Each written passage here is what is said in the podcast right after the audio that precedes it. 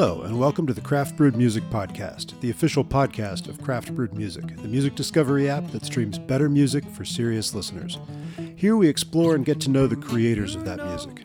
I'm Brian Horner, founder and curator of Craft Brewed Music, and I'm joined by my friend and co host, Aaron Stamen, a Craft Brewed Music artist.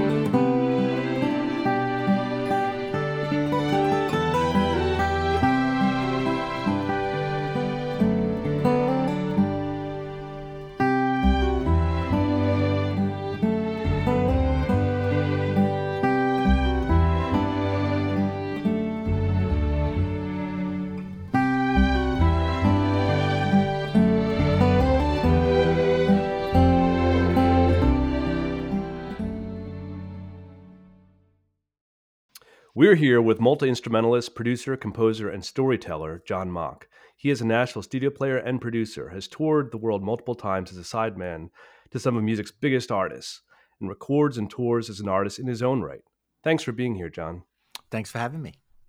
So, as uh, as Aaron listed some of your roles, um, there's there's uh, I think even more that we'll get into, but um, I wanted to kind of start at the beginning. Where did you get started in music, and, and how did you end up in Nashville?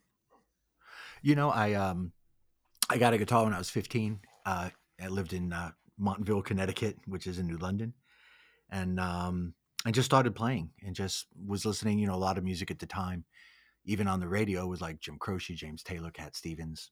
So I was really into acoustic stuff and just kind of fell in love with it, you know, and kind of learned quickly.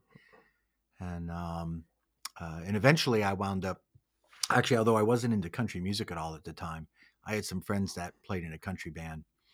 And I just kind of started playing with them for fun. And I uh, was started playing electric, which isn't primarily, you know, what I was doing. But I got so into it that when that band broke up in Connecticut, I actually decided to move to Nashville because I had kind of gotten into country music for that last year and was playing a lot of electric, and I was just kind of taken by it. So um, so I, that was what got me to Nashville. And what was the scene like when you arrived? You know, when I when I arrived, the thing that was really cool about it is, I mean, Nashville's changed a lot since I've been here. I moved here in '85, so I've been here for what 36 years or something like that. Um, and it was still like, you know, there was um, it was a bigger scene. There was more record labels. There was a lot of publishing, a lot more publishing companies that were actually paying their writers to write and um, so there was this kind of whole machine where you know um, there were more records being made so there were more producers that were hiring more different musicians and they all needed songs pitched and then those songs had to be demoed. So there was like a whole lot of levels of areas that you could start playing from showcases live to like demo studio stuff to um, you know then to to doing you know masters on records and that that sort of thing has shrunk a little bit. You know, you get less labels, and, and everything kind of shrinks all the way down. So I would say when I moved to Nashville, it was it was a pretty fun uh, time. You know, people that you met were all like you know mostly doing music for a living, and you kind of got involved in things. And there were just a lot a lot more doors open and a lot of uh, a lot of different areas, a lot more doors open in a lot more of a variety of ways. Basically. And was your aspiration to be a, guitar player, or was it to do songwriting or anything you get your hands on? You know, at that point, it was really to be a studio guitar player, and um, uh, you know, acoustic guitar primarily. And then um, I had music I was working on writing, and I kind of had this dream of someday doing my own stuff. But I kind of put that on the shelf for a little bit, and I was just sort of caught up in, uh, you know, just wanting to make a living as a musician um, in Nashville. And so, did you do a lot of electric stuff when you first got there? I- You know, I I did. Um, uh, you know, when I first got here, they said, "Well, if you want to do studio work, like never go on the road. You know, just stay in town." And that that was like the prevailing wisdom, and probably still is. But I found that like I wound up getting a gig with Kathy Mattea playing electric guitar for her, and at the time she had a number of hits out, "Love at the Five and Dime," and and different things like that. And she was on Polygram, and I auditioned uh, and got that gig playing electric guitar. And what I had found was I actually got more studio work then. So even though I was on the road, um, it's like someone says, "Oh, we need an electric guitar player for this demo," and it's like, "Well, how about John Mock?" And it's like, "Oh, who's he? Oh, he's this guy. He's in the town. He's good." But if they say, "Oh, he's that guy that plays with Kathy Mattea," you know, with that red telly, it's like, "Oh, yeah, that guy." You know, so I Oh, found yeah. that like you, you, I almost got some recognition where they could attach something to my name. It'd be, "Yeah, that guy that plays with Kathy now." Oh, that guy. Yeah, Instead of suddenly you just had this credibility. Yeah, so I found that like like doing the live work thing actually got me session work. You know, it was kind of uh, you know, what they sort of said not to do, but it was more about getting your name out there any way that you can uh, would help. You know, And then you So had a you you had a big role on on one of her hits that got you a, a different kind of uh, exposure, right? yeah, yeah. She uh, uh, she did a song called "Where Have You Been," and it was about her probably maybe third or fourth hit. You know, that was like top ten kind of thing, I think. And um, uh, but it was classical guitar, and that happened because uh, you know that was written by uh, Don Henry and her husband Jon Vezner. Hmm. Uh, and so, actually, when they recorded that as a demo, um, I was playing some cello at the time, uh, just kind of messing around with it, and they had me come over and play cello. So I did like a, a cello overdub, and then uh, and then when it came time that Kathy decided to record it, then they they booked it where I was playing classical guitar because that was kind of a thing I, I did a lot of classical guitar. So I played classical guitar on that, and then Edgar Meyer played like the cello uh, kind of stuff on his bass, you know. And um, That was him. I, I thought I thought I recognized his uh, his sound. Yeah, yeah. Especially uh, for sixty years, she heard him snore, and he's got you know he does that slide thing a lot, you know. yeah. When he does that, yeah, yeah, it's kind of his Mhm. signature. And uh, Dave Pomeroy played like bass bass on that, Mhm. and then and then uh, Edgar played the role of like what a cellist would do more, you know. Right. And uh, Matt Rollings played piano on that, and I played classical guitar. now the pia- the Um, piano part and the guitar part follow each other very closely. Was that something that you composed together, or was that your part that he that he worked out? Well, what I did was when I knew I had to, you know, when I knew I was going in to play that, first of all, I didn't know what key she was going to do it in. So I actually worked out classical guitar part that I really like in three different keys. And between that and using a capo, I knew I'd like be prepared. so, Wow, that's um, that that's a working guitar player. that's a working guitar player. Yeah. So one of the one of the things that really worked out for the song, uh, guitar wise, was in the key of E, because it gave you these like open strings and dissonant notes that were really cool. So when I got there and the song was in G, I just capoed up three frets, and yeah, we did that. Uh, I think we did three takes in it on it and kept the third take, vocal and all, just top to bottom. Um, so it was just kind of like a live recording in the studio.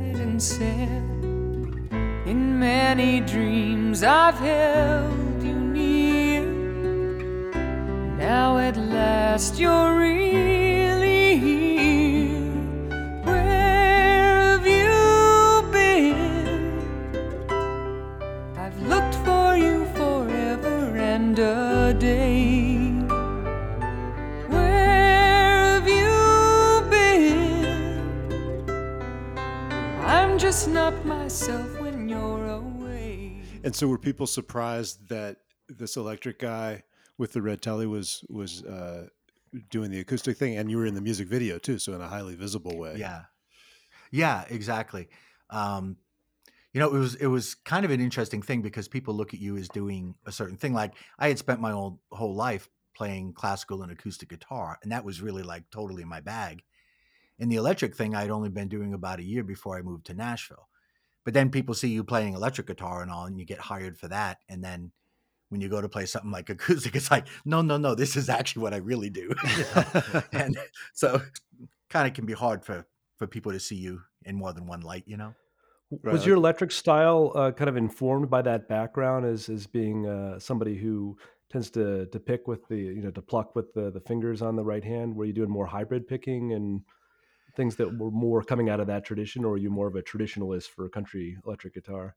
Oh, you know, my my country, my electric guitar playing, I mean, my acoustic guitar playing was a combination of listening to and learning and playing in bars and singing and playing solo the music Mhm. I loved, like the James Taylor stuff, Gordon Lightfoot.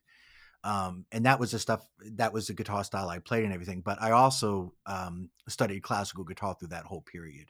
Hmm. So that's kind of like how I learned guitar was a cross between classical guitar and these singer songwriters that I really loved Yeah. and and kind of mixing combining the two which is sort of like what my style sort of wound up becoming but when i started playing electric guitar that was when ricky skaggs hit the scene and ray flacke was that great electric guitar player from england that played with ricky for a number of years and bruce bouton was the steel player and i was really taken by his steel playing and uh, ray flacke's uh, electric guitar playing so i kind of started by really getting into that so when i played with this country band uh, I was kind of playing that style, you know, using a Telecaster, Mhm. you know, just sort of like, uh, like you know, very much like a country, a country style. Sure. you know, very different from what my acoustic playing was, and I kind of just really got into that, you know.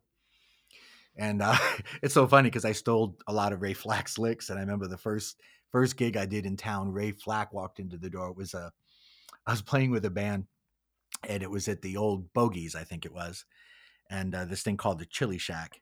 And sure enough, Ray Flacke walks into there. I'd never met him, and I recognized him. And he walks in with his door and he pulls out his electric guitar and he starts playing with us. And so I'm playing on stage with Ray Flacke, and I start playing solos. And as I'm playing the solo, he's like looking at me sideways, and it's like almost everything I'm playing I stole. From him. If- it's like now I just feel like an idiot. you know, you like- got to take the first solo. yeah, I know, so, I know. can you Uh, believe this guy? I know it's like it's like oh okay I need to like come up with my own. well, I, I, I kind of had a style that was uh, influenced by that, but also pretty influenced by pedal steel playing, so it was a little different. But he totally recognized the the key riffs that I stole from him, and then you get into a town like this, and it's like, you know, I actually have to do my own. but but, You but, know? but he he must have recognized that that that is the greatest uh, you know version of flattery. is to- yeah, is to is to plagiarize. and Ray and I became friends. Yeah, Ray and I became friends, and we played dual electrics for a little while with Kathy Mattea, and we were roommates. Huh. And Oh, um, wow. And then yeah, and then we um, he uh, did a solo album, and we wrote uh, we wrote a piece together for that. That was electric guitar and classical guitar, and it was called "You Baroque My Heart." and and Yes. we put that on his record. So I've I've I've always loved Ray. Ray's a Ray's just a huge talent, best electric player to ever come through Nashville, and most people didn't even know it. You know Wow. it's just one of those you know real great players that um that doesn't necessarily play like whatever producer wants him to he's got his own thing he's got recording ray is like catching lightning in a bottle you know you just let him do his thing and you get stuff that you know but if a producer isn't like hip to that kind of thing or doesn't hear it you know then you know then he doesn't get used as much so he was kind of a, a secret weapon that not everyone knew about or utilized you know. Huh, interesting.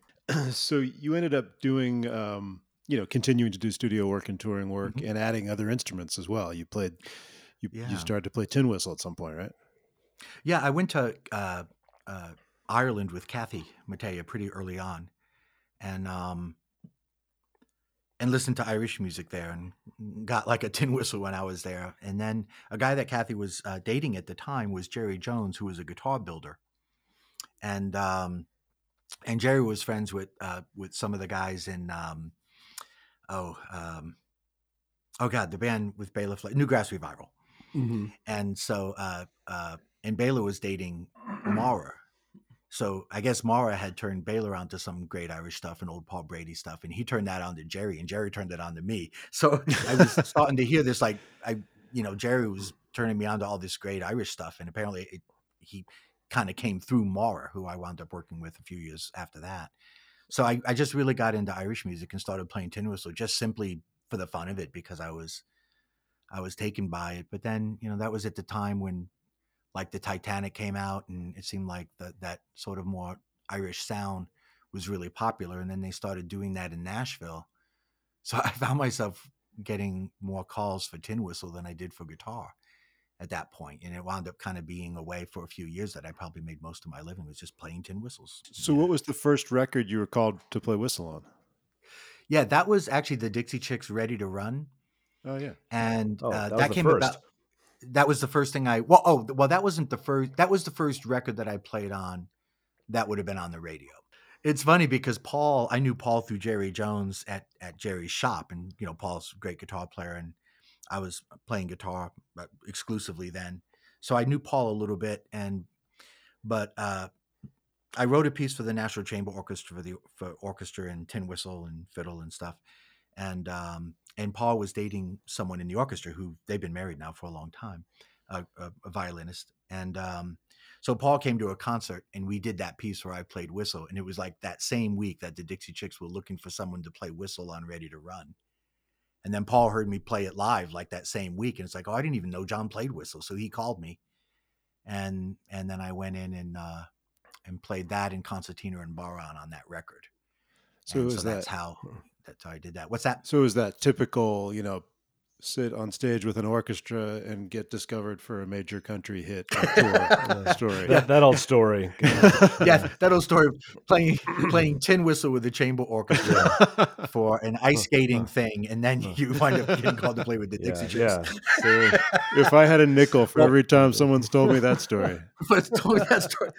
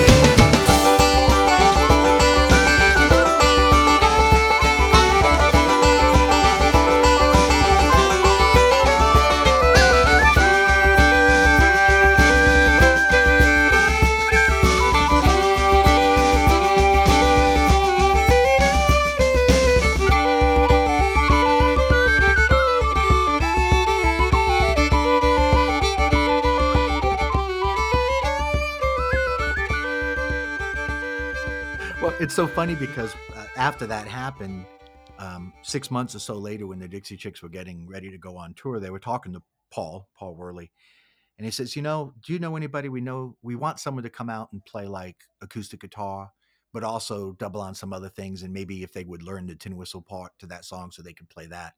And then Paul says, "Well, you know, the guy that played tin whistle on your record is actually a guitar player. That was like, or is his main bag." So I actually got the live Dixie Chicks gig from doing that session as well, and from Paul, um, from Paul telling them that I was a guitar player too. That's actually how that came about. And then I I did three tours with them. Wow. Was was there some hot competition in the uh, Nashville tin whistle community? no, there that wasn't. gig? That's yeah. There was, there was a lot more guitar players to compete with than there were tin whistle players to compete with. Yeah, but but you're the double threat. right, right, exactly. Yeah, and uh, and it, because I got into Irish music, I started playing concertina, and I started playing bodhrán.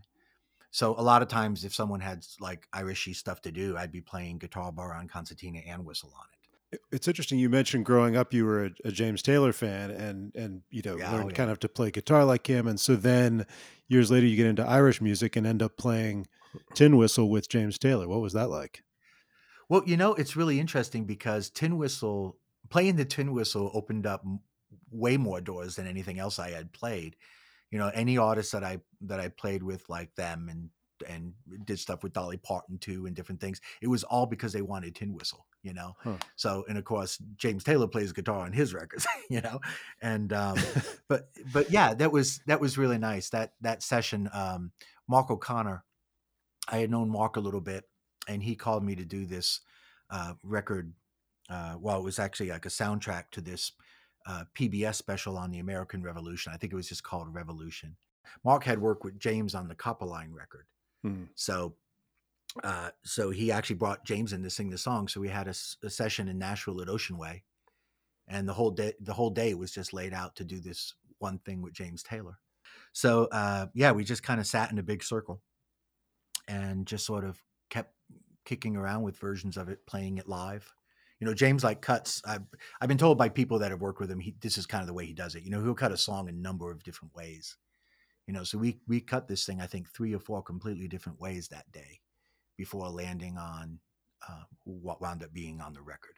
Hmm. You know, and you know all the great ideas actually came from James. Like the coolest ideas, the coolest chord change things. I mean, that was um, that was a room full of great musicians. Not I'm not saying that about myself, but you get Jerry Douglas and guys like that, you know, and like all these wonderful, you know, beautiful ideas that really made that song just all came from James. He was just, you know, he just had such great ideas. He was like the, I felt like he was the best musician in the room, which is really nice about one of your heroes. You know what I mean? They say you should never meet your heroes, but you meet one of your heroes and he's a greater guy than you ever thought and a better musician than you even thought, it's a really nice thing. She sold her rock and she sold her reel. She sold her only spinning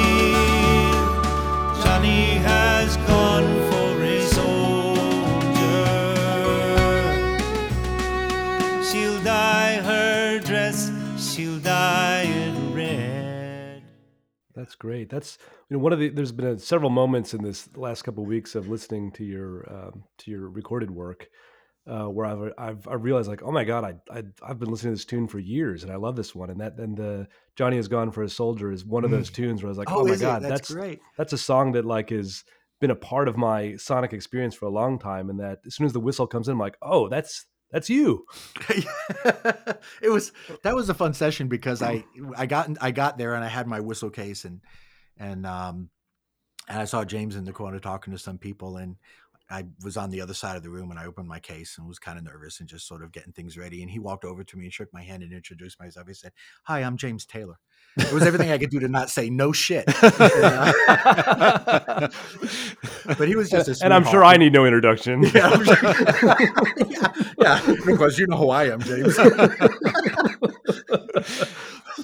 but uh, but it was funny because uh, um, he was looking at my tin whistles, and I said because the last record that he had out uh, had a tin whistle part on "Enough to Be on Your Way," I believe it might have been that song, um, and James played the whistle part in it. And I and I says, yeah. I says on your last record, and I said you played tin whistle on it, and he laughed and he says, yeah. He says there's 12 notes in it, and I had to comp it from 14 different takes. I, I always thought of the, the, the tin whistle as being just one one particular type of whistle. Uh, one of my favorite uh, tracks uh, off of uh, the I think it's off the Keeper's Companion is the the Abbot's House, oh yeah, the low whistle. Low the low whistle, which I'd never heard that before. It's it's a Yeah. it's a it's a haunting uh, timbre.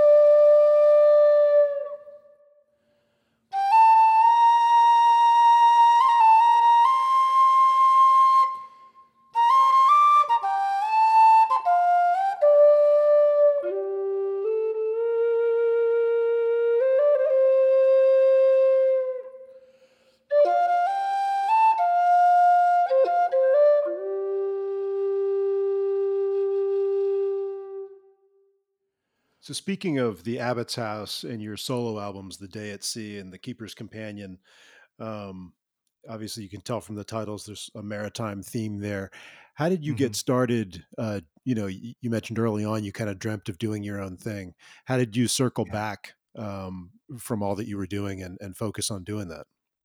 Well, you know, it was kind of based on homesickness because I grew up um, uh, in New London, Connecticut. Next town over is Groton, and then Mystic, and then Stonington. And these are all places like 20 minutes from where I grew up. My father worked on the water, worked on the ocean. Um, uh, he was a well, he was in the Coast Guard for for a long time, and I don't remember him being in the Coast Guard, but that's why he moved. That's why they moved to Connecticut. My whole family is from New York, even my brother. But my dad was stationed in Connecticut in the Coast Guard in New London, and that's when I was born there. So and then my after he retired, he worked as a, a, a first mate on a ferry boat. It was called the Mystic Isle. It went from New London to Block Island, and I would me and my brother would go on trips and just play around on the ship, kind of like it's almost like we had the ship to ourselves on a lot of these evenings and stuff where there weren't many passengers. It was basically a passenger car ferry, small one, that would take people over that lived on Block Island from New London.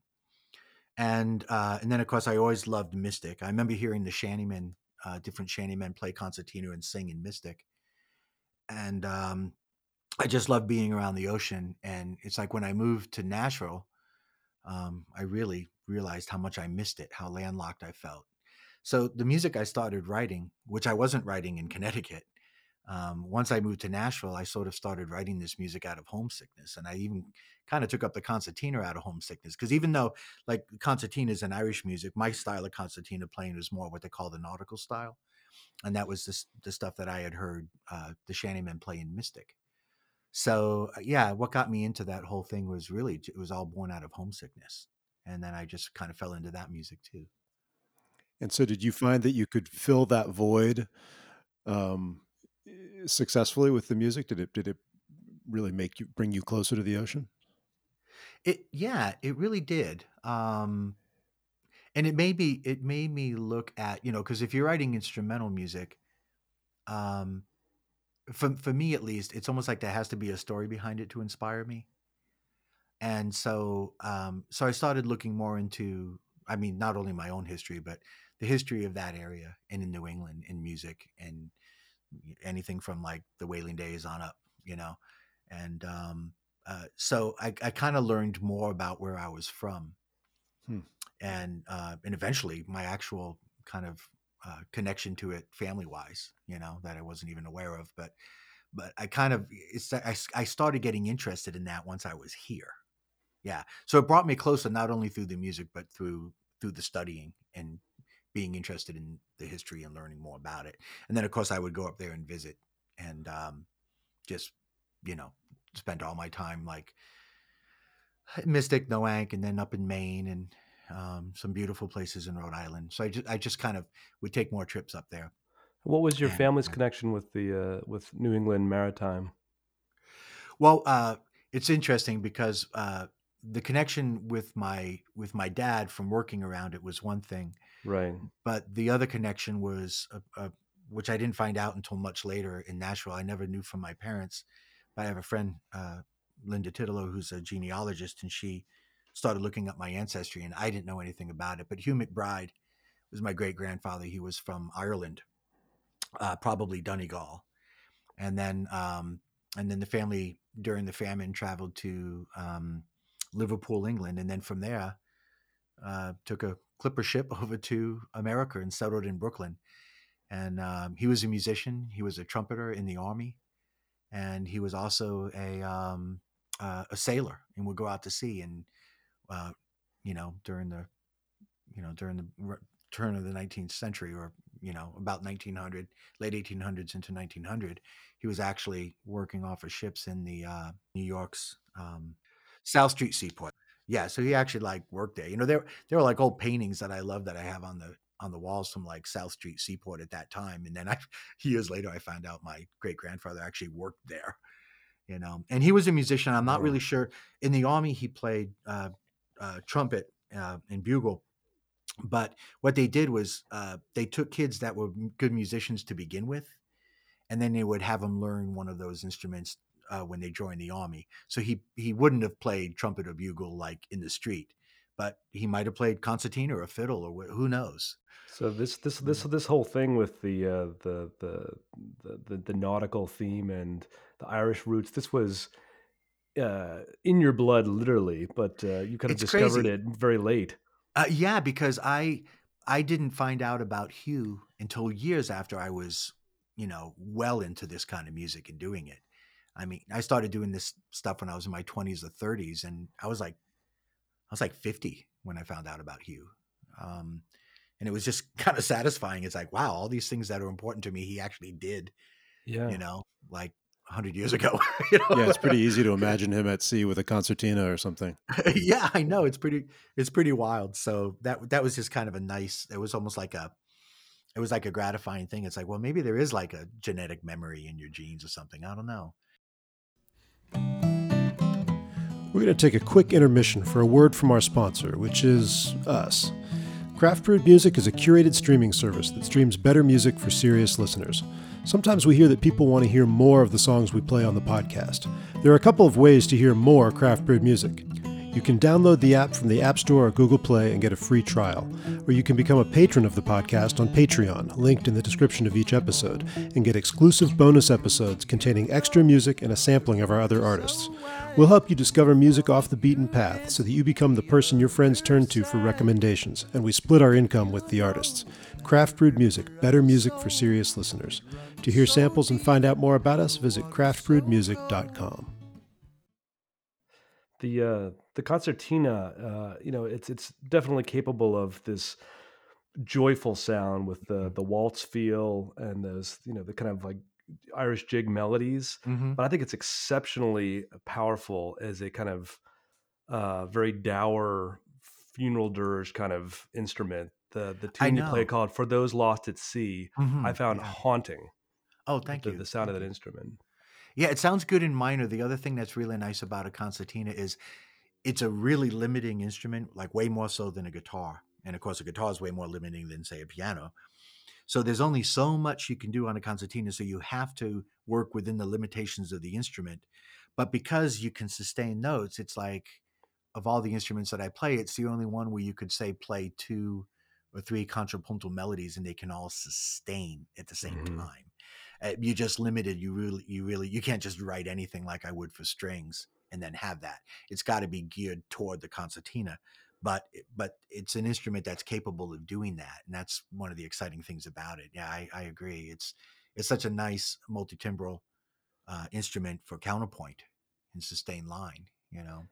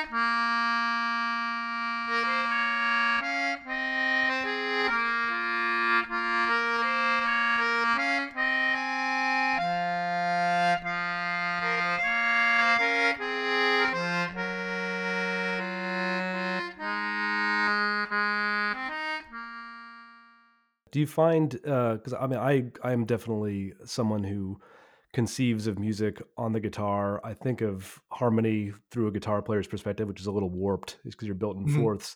But as you learned these other instruments, uh, and you have a, a wind instrument, you have a key instrument that's that's a pump, and suddenly you're transcending the confines of the guitar Mm-hmm. uh, as a as a songwriter and a creator of music. Did you find that that expanded your your melodic and your harmonic sensibilities? Well, yeah. You know, an interesting thing was though, you know, before I could play guitar very well at all, when I first got the year that I got a guitar, I we I went to a public school, Montville High School, and they happened to have this great teacher who they had theory. I was like one of I think four students in theory class. So I learned like music theory and arranging and, and counterpoint and harmony like before I could actually play an instrument very well. So I sort of taught myself guitar while like I taught myself all my chords on guitar by just figuring them out theoretically, you know, Mhm. with theory class. So so I kind of always looked at like music as the big picture and guitar it's like okay, now I can do this on guitar, but if you take up another instrument, the part that never changes is the theory and the counterpoint and what you do. So it it never really felt like learning a new language. It felt more like learning a new accent, you Hmm. know, on the language that I already knew.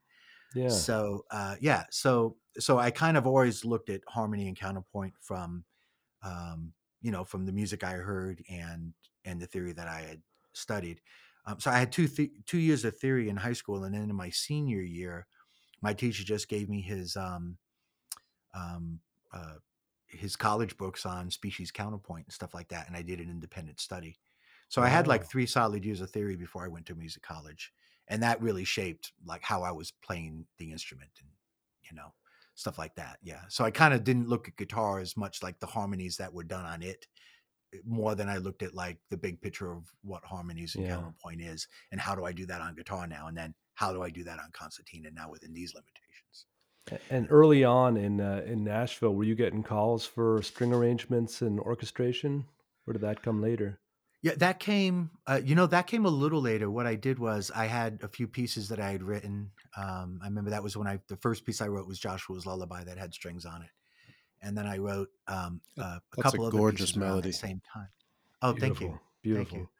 Yeah, and um, and then I I wound up recording um, uh, at, at the studio that Kathy Mattea records with Mark uh, Mark Miller, the engineer, and Allen Reynolds, a producer who who ran the studio. They they basically just gave me the studio time, and my friend Kris Wilkinson, um, I had uh, Jim Grosjean, David Davidson, and uh, I believe uh, Byron Bach, who was my cello teacher at the time, uh, just came in and played for nothing. I was broke, you know, and I did these three pieces um, on two inch tape. And that was kind of like my demo reel then. So I got some work from that, like as people would hear that. It's like, oh, hey, we're doing this, you know, folk thing. Um, you know, we'd like you to put strings on it, you know, and it just kind of, you know, word spread a little bit, a little bit that way. Um, and then, you know, I I did some quartet stuff for Kathy Mattea, and I did some of her symphony charts early on, and um, so it just kind of kind of grew that way. But I, I I love string writing. Yeah, I really do.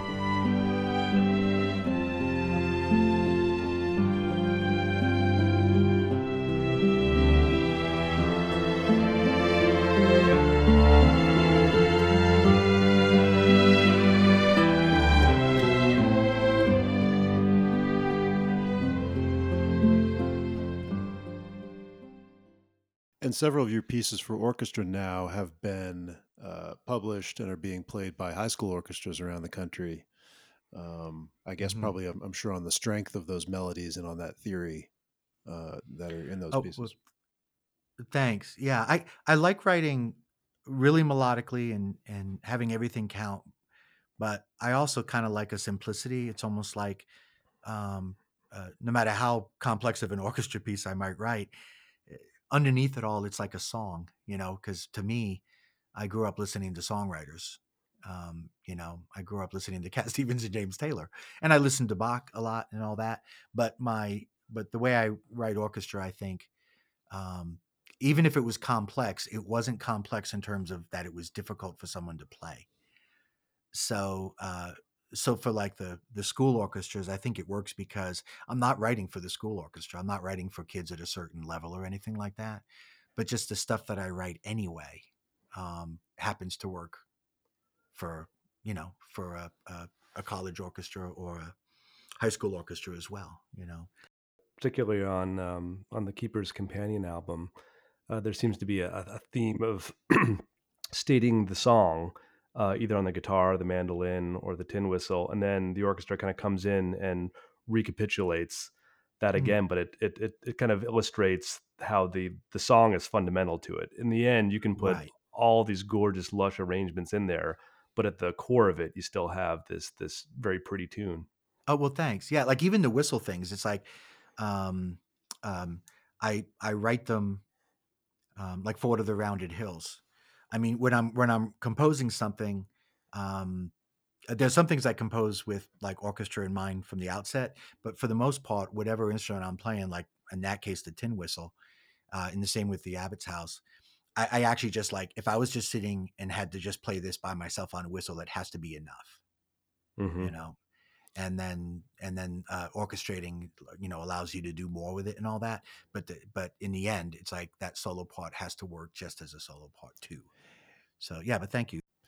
And you're telling stories through these these melodies and this instrumental music but a lot of times uh, they're based on real stories as well. Um, one that intrigued me was the fisherman and the selkie. Do you want Mhm. to talk a little bit about how that piece came to be and what it's based on? Yeah well um i started um you know kind of in in studying and and i just love like uh, the traditional irish stories. And uh, uh one of them being uh, what a selkie is. Um and i won't go a little long-winded but uh, basically it's a it's a seal. Um but it's a seal that can uh, change to human form. Uh, so almost like a mermaid idea except seal woman and, and there can be male so, uh, selkies as well but um, usually the stories in, involve a woman. They usually involve uh, a fisherman and a love story and all that and and selkies are very magical creatures so when i was studying different selkie stories uh, it inspired me to write um, that piece the fisherman and the selkie. And the thing that i, I kind of didn't intend at the time but but really wound up working out was then when i started playing the music live to tell a selkie story a traditional selkie story and then say it inspired this piece and then play the piece. Um, it really worked well you know because it was instrumental music but it's almost like you were giving them the story ahead of time and then they that kind of informed how they heard the piece you know um, almost like as if it was a lyric to it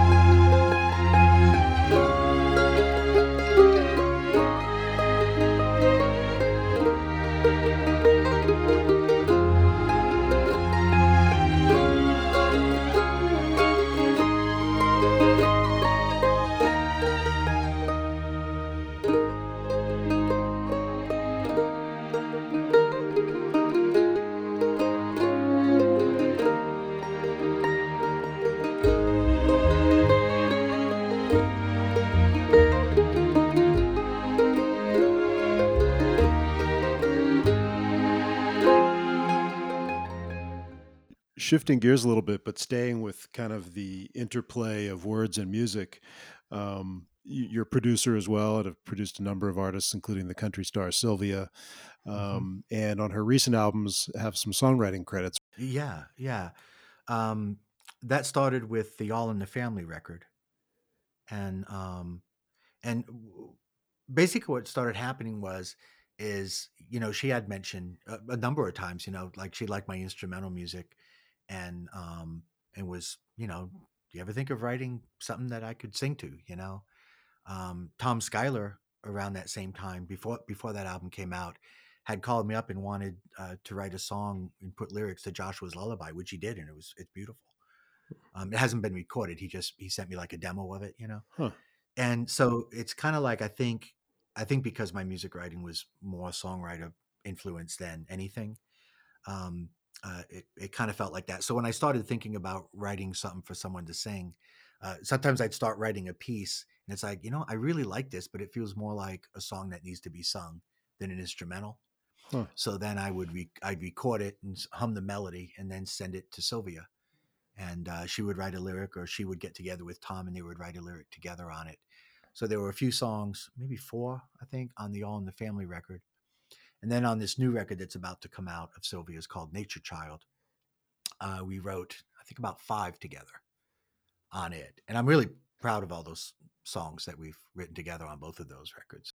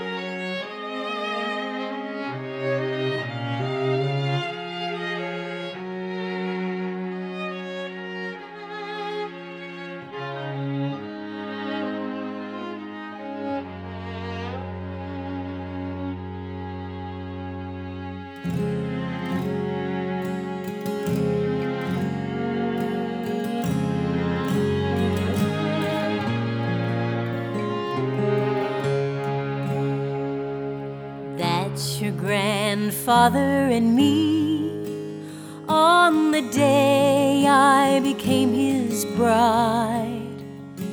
With uncles and cousins and aunts, homemade biscuits and chicken fried. The recipe, it's all in the family. And it's really nice because I, like I said, I the only reason I, I kind of didn't become a songwriter myself is I could never sing. I mean, I could sing okay, I could I could sing in tune, but I never liked the sound of my voice. So I was kind of always working on the instrumental side of things, but my passion was like singer songwriter music. So it's kind of nice to to be involved in the music side and working with great songwriters. that- Yeah, that's a interesting intersection. And is that sort of um, a demonstration of your of the way you work with artists as a producer? Is there that kind of collaboration there often? Uh, Yeah, Sylvia is the only artist that I've, um, uh, with Thom Schuyler, uh, written music uh, for a, a record that I was also producing. But it's sort of like trying to collaborate with the artist to do the record that they really want to do. Um, and you can lend what your abilities are to it, you know. I, I kind of never went for the, you know, we're like a producer that produces a record and like every record they produce sounds like them instead of the artist. Yeah, yeah. And it, the thing is, there are some great records. I mean, God, there are some great records that are made that way. But for me, I just never really that never really interested me that much. It was it was more interesting to kind of help somebody um, with a clear vision of of what they wanted to do. You know? Well, it always ends up, so- from what I've heard, as being really exquisite productions and um, Oh, thanks. yeah, really beautiful stuff. And so, in this past year, you know, you've you've not been able to have people come to the studio. Have you gotten into any of the, um, you know, remote recording and having people send in files, that sort of thing? Yeah, I've always done uh, some of that, you know, because uh, before COVID, there was still a bit of that going on, particularly in the last like 10 years. You know, it, people didn't have you go into studios as much as they wanted to send you files, particularly if it was someone that you had worked with enough and they trusted you and kind of knew what you would do. Um, so that kind of started earlier, but but since COVID, of course, that was then became the way that for a while the only way you could record. Um, yeah, and then there's some uh, uh, there's some other clients uh, from the internet, uh, which my manager lovingly helped me find, and um, uh, where where you know where like clients can hear your work, you know, people can hear your work um, uh, online through this site and decide they want to work with you. Either they want you to engineer something, or they want you to play something, or they want you to like play on it and produce it and all that. So different things uh, since COVID have been coming in. A few different artists, a number of songs um, from doing that, and that's that's really nice. You wind up working with people. You know, there's one from Germany. Uh, uh, one guy who's really good was from Morocco, Huh. and so it's kind of people from from all over. And and what the, what they get too is, I mean, not just me here at my studio, but also like being in Nashville. You know, if they need fiddle, they need upright bass, they need, you know, you know, various things like that. There's just so many great players here. You know that you can bring in a great upright bass player, you can bring in a great fiddle player, Right. and because a lot of people don't really have access um, to that. You know, not many people in different parts of the country have access to like one of the world's greatest fiddle players that could come in and play on the, you know, Andy Leftwich or Stuart Duncan or a guy like that. You know, can come in and play on something. yeah. So they can know, find you, decide they trust you, and you can open the door to all those players from the and, and I can open the door to those players. Yeah. Right. Yeah. It's funny because a lot of people, I think they think like, um, oh, well, I'm just like doing these songs. I don't have a record deal. None of these guys would even want to play on my stuff. And it's like, well, no, it doesn't really work that way. These, these guys, they're great players and a lot of them are famous for it, but they, they have to make a living. You know, they, they play on records, you know, like they might, you know, they might, Stuart Duncan might play on a, you know, Robert Plant or a James Taylor or a, you know, Dolly Parton record, but then, you know, he'll he'll play a demo for somebody, you know, the next the next day because he still has to eat that month, you know. So I think I think Yeah. it's a surprise to people um, out of town that they that famous, you know, great players like that will play on their stuff, and it's like, no, no, no, that they need to make a living, you know. They'll be as musical and beautiful on what they're doing on yours as they would a James Taylor cut, you know. So and so, of, Yeah, of all yeah. the things that you do, do you like doing all of it? Are you kind of happy with the mix that's established over the years? Yeah it's kind of a nice uh, it's kind of a nice mix. If i'm playing if i'm playing live and playing solo or traveling around and, and, and doing that it's um it's my own music and all that and there's a there's a, a certain um thing that feels good to me to be doing that and putting that out there. But it's also you're kind of on your own you know? If things go badly you don't have a band member to roll your eyes with. Or at? Uh, yeah or at. If, if people if people don't come to the gig yeah. it's on you. You know if i'm playing like my whole life has been playing with other artists i don't even pay attention to like how many people showed up or not. And it and it doesn't really have much to do with what my job is. But then you go play in your solo and, and like they set up all these chairs and like six people show up.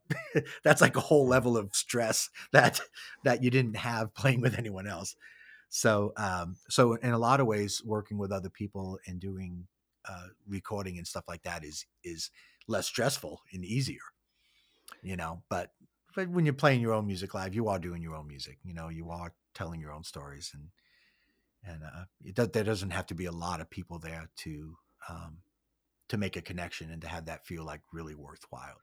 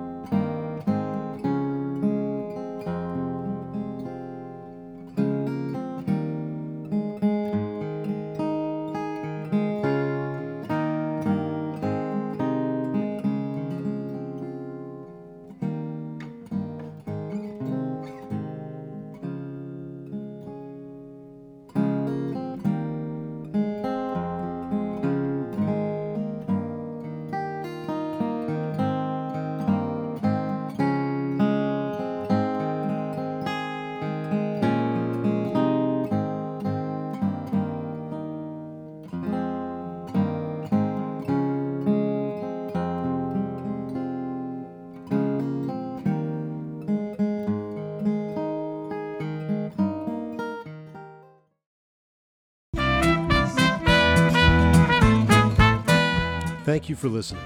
Craft Brewed Music, both the podcast and the streaming service, has the mission of promoting this music and these artists. We can't do that without ears on the music. So if you like what you've heard here, we're going to ask two small favors. First, tell someone about the podcast. Secondly, go to the App Store or Google Play, download the Craft Brewed Music app, and try a free two week trial of the streaming service. For more information, visit us at craftbrewedmusic.com. Thanks again, and see you next time.